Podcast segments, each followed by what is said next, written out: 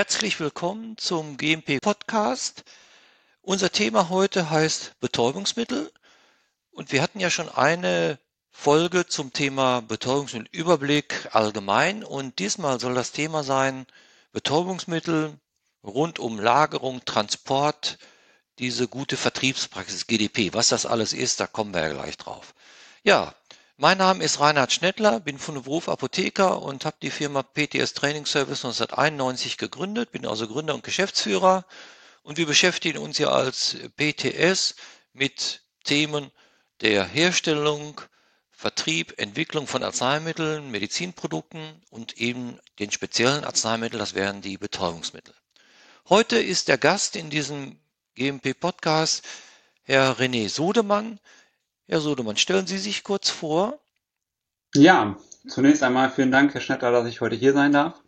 Mein Name ist René Sodemann. Ich bin vom Beruf her Apotheker und war unter anderem einige Zeit lang in einem ja, Cannabis-Startup tätig, welches dann halt auch mit Betäubungsmitteln, wie wir alle wissen, sind Cannabis-Arzneimittel in der Regel Betäubungsmittel, ähm, Großhandel betrieben hat und war hier auch die verantwortliche Person für diese, für diese Betäubungs, für diesen Betäubungsmittelhandel. Da, äh, zu der Zeit habe ich auch Herrn Schnettler kennengelernt und seit 2020, glaube ich sogar, zweieinhalb, seit ja. zweieinhalb Jahren ungefähr oder zwei Jahren, ähm, bin ich auch Teil des Referententeams für PTS im Bereich Betäubungsmittel oder um dann nochmal spezieller zu werden, im Bereich Cannabis-Arzneimittel. Ja, schönen Dank. Ja, wir haben uns gerade kurz vor Corona kennengelernt, glaube ich. Ja, 2020, genau. ja genau. Ja. ja, also Thema wäre heute Betäubungsmittel, Lagerung, Transport. Und da könnten wir etwas spezieller darauf eingehen. Gut, Betäubungsmittel müssen ja auch gelagert werden. Und jetzt sind ja besondere Bedingungen an die Lagerung von Betäubungsmitteln geknüpft. Herr Sodemann, was könnten Sie da an Besonderheiten nennen? Ja, also eine der Besonderheiten sicherlich ist, ähm, dass Betäubungsmittel nicht mit anderen Arzneimitteln zusammengelagert werden in der Regel. Sprich, wir haben besondere Sicherheitsvorkehrungen für diejenigen, die es vielleicht nicht kennen. Ähm, wir unterscheiden zum einen zwischen Tresorräumen, also Räume, wo Betäubungsmittel gelagert werden können, wo dann auch spezifische Anforderungen an die Räume gestellt werden oder halt äh, Tresorschränke sozusagen. Das kann man sich so das eine, die Tresorräume kann man sich so ein bisschen vorstellen wie aus den Filmen, ähm, wo riesige Banken ihre, ihr ganzes Gold zum Beispiel oder hochwertige Schmuckstücke lagern mit so einer riesen Tresortür verschlossen. So in die Richtung kann das halt gehen. Sprich, wir brauchen auch eine gewisse Sprengstoffklassensicherheit, damit die nicht einfach aufgesprengt werden können. Und das zieht sich dann so ein bisschen durchs ganze Raumkonzept durch. Also die, ähm, ja, das Material des Raumes ist auch vorgeschrieben, die, äh, wie dick die Klinker sein müssen, zum Beispiel, ähm, aus welchem Material zu, zum Beispiel ähm, die sein müssen. Dann haben wir auch Vorschriften zu Fenstern, also neue Räume, die jetzt neu gebaut werden, enthalten keine Fenster mehr. Was mache ich mit alten Räumen, die noch ein Fenster enthalten? Ich habe möchte diesen Raum dann aber als Betäubungsmittellagerort nutzen, dann gibt es auch hier wieder Vorschriften, wie diese halt zu sichern sind. Zum einen natürlich, indem ich halt Stahlgitter anbringe, ähm, so dass man halt nicht von außen zu äh, in diesen Raum durch dieses Fenster ähm, einsteigen kann. Und auch hier sind dann wieder Sicherungsmaßnahmen vorgeschrieben, wie Alarmanlagen, dass man halt merken würde, wenn sich jemand zum Beispiel äh, unerlaubterweise durch die Tür einen Zutritt verschaffen würde oder eben durch dieses ähm, abgesicherte Fenster. Genau, diese Alarmanlagen oder diese Alarmsysteme sind dann ähm, zum einen bei der Tür sicherlich auch erschütterungsgekoppelt, sprich, wenn da halt irgendwas detonieren würde, ähm, dann würde halt ein Alarm ausgelöst werden. Meistens ist es so, also wir haben eine stehende Leitung zur Polizei und dann ist es in der Regel so, ähm, dass hier zwischen nochmal ein Mitarbeiter oder eine Sicherheitsfirma zwischengeschaltet ist, die halt aktiv zugreifen kann. Mal diese Kamera, äh, diese Räume sind in der Regel kameraüberwacht auch und erstmal beurteilen kann, ist da halt jetzt irgendwie was, ähm, was meldepflichtig ist. Also sprich, ähm, verschafft sich jemand unbefugt Zutritt. Ähm, dann wird halt ein Alarm ausgelöst oder man hat natürlich auch die Möglichkeit, diesen Alarm sozusagen äh, manuell zu unterbrechen Ähm, und meistens sind es halt, ja, weiß ich nicht, 30 Sekunden, vielleicht eine Minute maximal, ähm, die man dann Zeit hat, um diesen Alarm zu deaktivieren, bevor die Polizei verständigt wird. Und diese ist, weil wir halt bei Betäubungsmitteln ähm, ein besonderes Arzneimittelgut haben, was auch strafrechtlich sehr relevant ist, sehr, sehr schnell vor Ort. Also da hat man auch als, sage ich mal, als Einbrecher nicht so viel Spaß. Und dann gibt es noch diese Tresorschränke, die einige kennen. Auch die haben wieder einen gewissen ja, Sicherheitsstandard, also Widerstandsfähigkeitsgrad. Ich glaube, eins oder zwei ist das nach einer gewissen Norm. Und die müssen zum Beispiel dann auch entsprechend in der Wand oder auch im Boden äh, verankert werden, so dass diese nicht einfach abtransportiert werden können. Ne?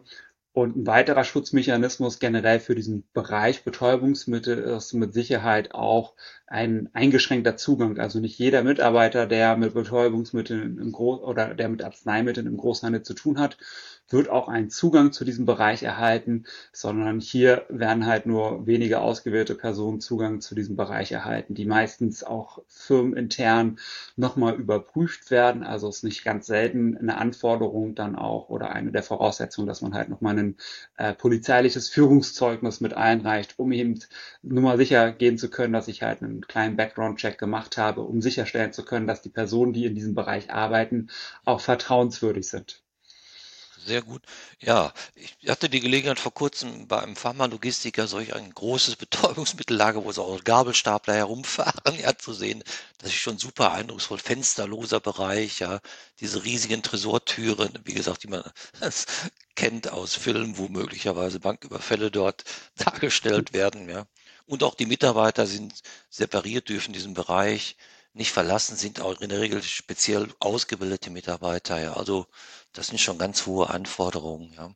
Genau. Weil Einige, eben, ja, weil einem sichergestellt werden muss, dass wirklich die Produkte, also auch der Stichwort Bilanzierung, dass eben nichts herein oder herauskommt, was nicht in irgendeiner Weise dokumentiert worden ist. Ja, das ist der ganz wesentliche Aspekt. Ja. genau, wie Sie gesagt haben, es gibt teilweise separate Bereiche, wo dann auch schon allein die Anlieferung nur über diesen Bereich erfolgt. Ne? Das heißt, man Genau. geht dann halt, die eine Rampe im Großhandel sozusagen ist dann halt nur für Betäubungsmittel zuständig. Da hat man manchmal mit dem Hersteller vereinbart, wie diese Lieferungen kenntlich gemacht sind. Dann ist es so, dass oftmals, also dass eigentlich immer mindestens zwei Mitarbeiter dann entsprechend die Betäubungsmittel ähm, umpacken und dann entsprechend zur Lagerung vorbereiten und dann halt auch einlagern. In der Regel dann, wie gesagt, auch noch kameragestützt, um wirklich sicher gehen zu können, dass ich zu jeder Zeit ähm, nachweisen kann, wo mein Betäubungsmittel verblieben ist. Ja, ja, ga- ganz wichtig. Ähm, hab auch schon mal, wenn ich das sagen darf, gesehen, wo eben ganz große Betäubungsmittellager, wo eben, wenn die großen Lastwagen da reinfahren, dass da wirklich zwischen den Seitenwänden der der, der Sattelauflieger, dass da wirklich nur 10, 20 Liter Platz sind, dass kein Mensch da durchgehen kann, ja.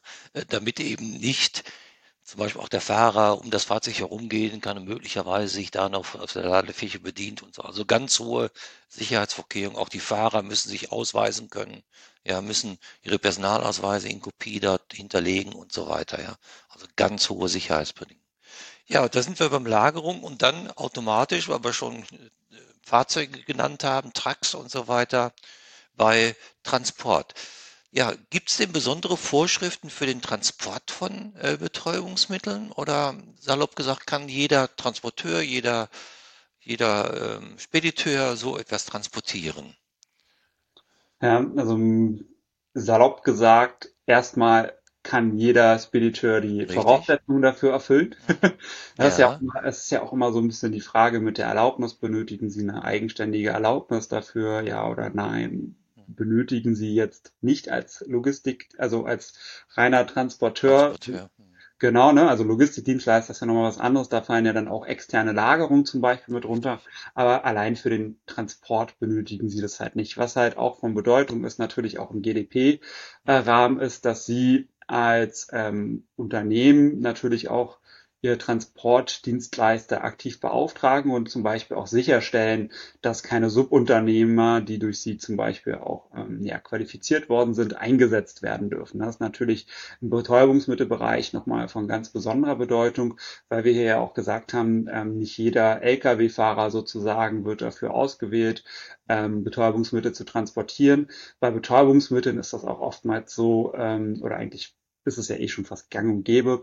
Aber gerade bei Betäubungsmitteln werden halt auch die Fahrzeuge getrackt. Und zwar so weit hin äh, getrackt, dass wenn ein Fahrzeug außerplanmäßig hält ähm, und länger da steht als eine vorab definierte Zeit, dass dann sozusagen ein Telefonrouting gestartet wird, wo dann zunächst der Fahrer probiert wird zu kontaktieren ob alles in Ordnung ist.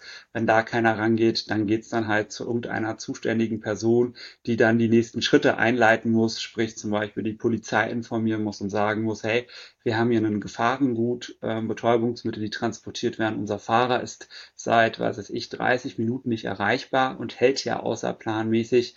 Schickt da bitte mal einige Leute hin.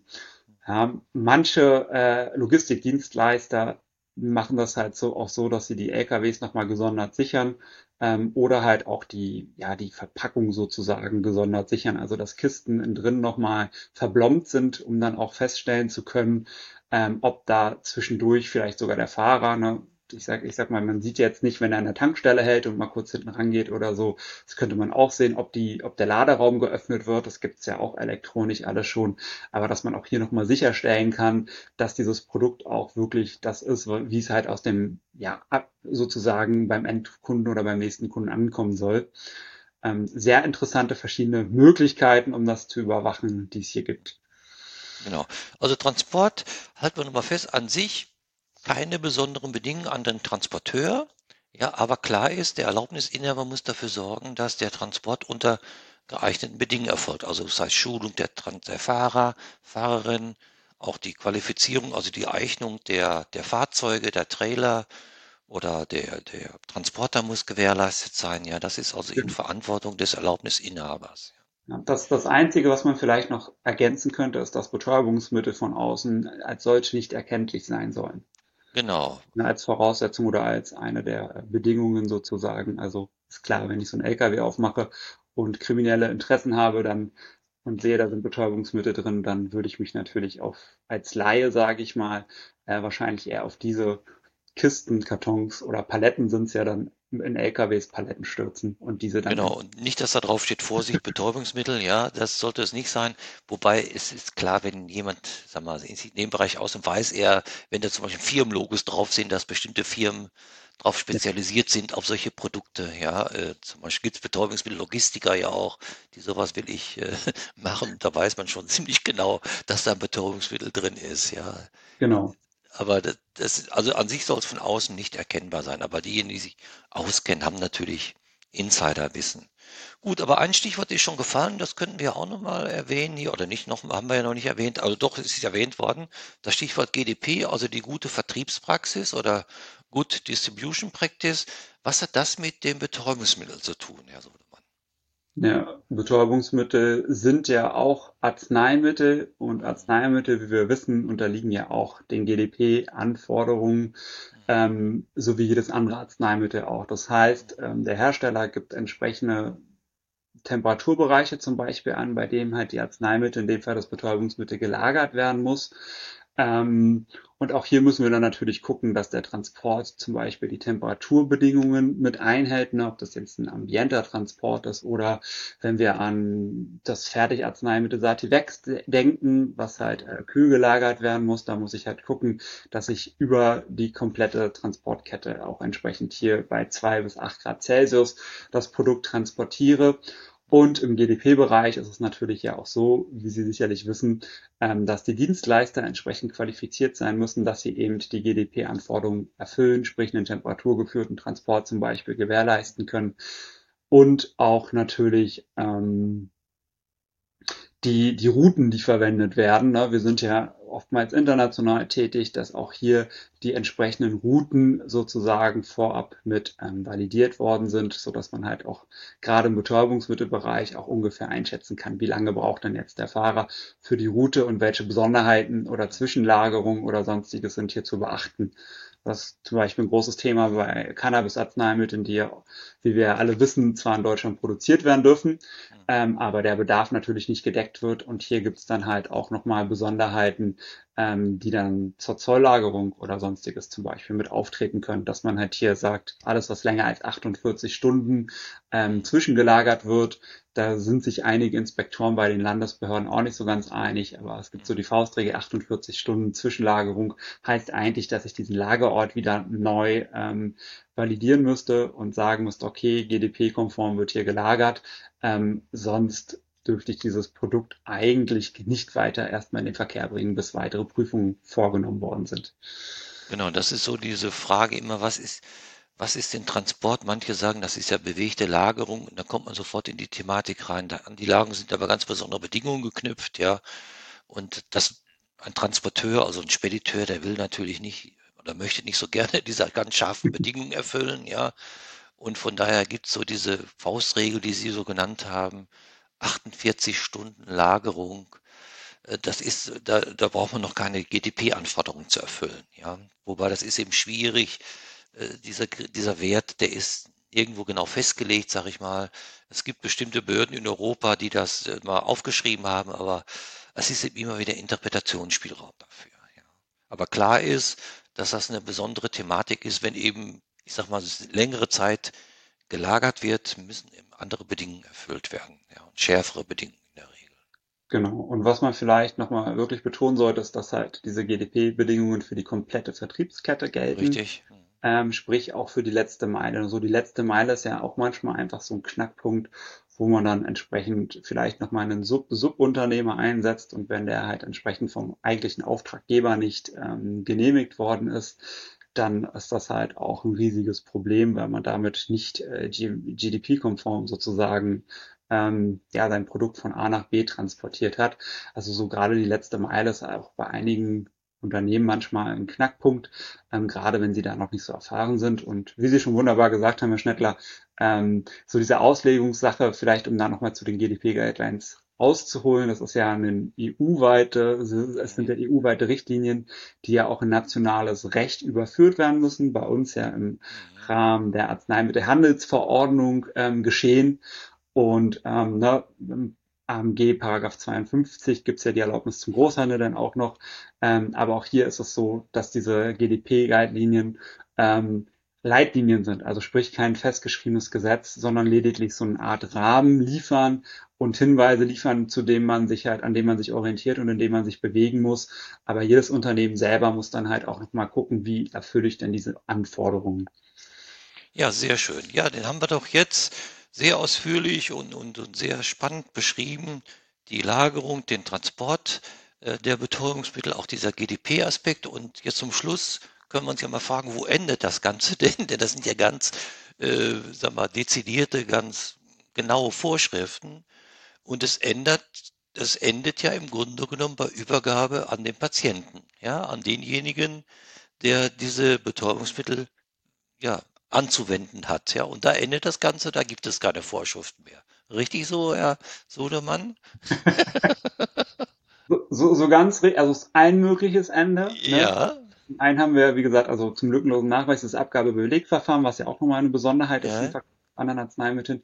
Und der Patient ist ein mögliches Ende. Es gibt natürlich auch noch das Thema Vernichtung. Was mache ich dann zum Beispiel mit Betäubungsmitteln, deren ähm, Verwendbarkeitsfrist überschritten ist ähm, oder die auch in der Apotheke hat man häufiger mal den Fall, dass Arzneimittel zum Beispiel auch aus Pflegeheimen, wenn man eine Heimversorgung hat, damit zurückgegeben werden oder auch Arzneimittel, wo vielleicht auch einfach ab die Annahme verweigert wurde von der Apotheke, die gelangen mit in den Großhandel, wo man dann vielleicht auch prüfen muss, sind die noch verkehrsfähig, ja oder nein. Mhm. Und dann wird das Thema Vernichtung natürlich auch sehr bedeutsam. Mhm.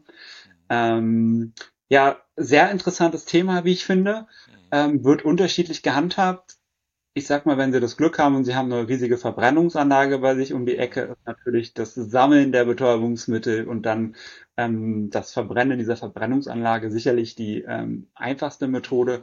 Und ansonsten müssen Sie halt sicherstellen, dass das Betäubungsmittel so vernichtet wird, dass auch nur eine teilweise Wiedergewinnung ausgeschlossen ist. Mhm. Ja, das bedeutet, da gibt es verschiedene Möglichkeiten. Ähm, Pflaster zum Beispiel werden oftmals irgendwie ähm, irgendwo aufgeklebt auf einem Blatt Papier und dann durch den Schredder gejagt, ähm, auch im Großhandel.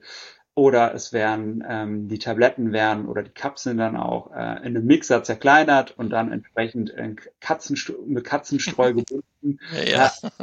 halt um entsprechend ähm, die Vernichtung, äh, um die Wiedergewinnung natürlich ne, ähm, auszuschließen, muss man halt hier entsprechende Schutzmaßnahmen ja machen. Und was sehr interessant ist, ist auch, ähm, man, es müssen zwei Zeugen anwesend Richtig. sein ja, eine häufige Frage, die dann auch immer so ein bisschen gestellt wird, ist ja, wer müssen denn diese zwei Zeugen sein? Also eine der häufigen Fragen, die ich auch gerne bei unseren Webinaren stelle, mhm. ähm, ist dann, ja, wer müssen diese zwei Zeugen sein? Und die Antwort ist eigentlich ganz einfach, ist, ist halt nicht definiert. Ne? Also sie müssen ja. halt die muss vertrauenswürdig sein, ja. vertrauenswürdig sein und die Personalien müssen halt bekannt sein. Richtig. Ähm, aber es ist nicht genau definiert. Es kann rein theoretisch ähm, jemand von der Straße sein, wo sie sagen, Mensch, der sieht vertrauenswürdig aus und ich habe hier die Personalien und der bestätigt mir jetzt, dass ich die Vernichtung so durchgeführt habe. Ähm, das geht rein theoretisch, macht man in der Praxis natürlich nicht. Meistens ist es dann halt, ähm, sagen wir mal, ähm, das sind mindestens, ähm, es ist ein, in der Regel ist es die BTMV und zwei Mitarbeiter aus dem Team, die das dann halt ähm, mit unterzeichnen, so dass wir am Ende drei Unterschriften haben, die halt die ordnungsgemäße Vernichtung bestätigen.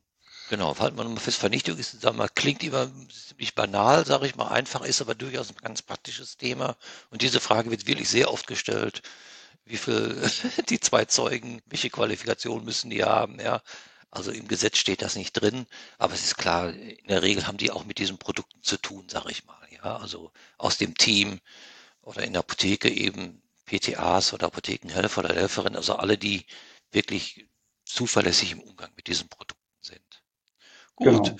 Ja, dann haben wir doch auch dieses Thema jetzt ähm, zum Schluss also die Vernichtung, ja, und irgendwann endet es trotzdem eben, der Patient nimmt es ein, aber der nimmt es eben ein unter den regulären Bedingungen, sage ich mal, ja, da gilt kein BTMG, sondern da gilt eben einfach, ähm, ja, die, die gute Anwendung dieser Arzneimittel, die eben zum ja zur Genesung oder zur Heilung oder zur Linderung der Schmerzen, ist ja oft bei Betäubungsmitteln so, beitragen sollen. Ja, dann bedanke ich mich sehr herzlich für diese spannenden Einblicke rund um das Thema Betäubungsmittel, Lager und Transport, GDP und zum Schluss auch die Vernichtung dieser Betäubungsmittel. Schönen Dank, Herr Sodemann, für Ihre Zeit, für die ganz fachkundigen und praxisnahen Antworten. Schönen Dank nochmal, ja? Ja, vielen Dank, dass ich heute Ihr Gast sein durfte. Bitte sehr. Auf Wiedersehen. Wiedersehen.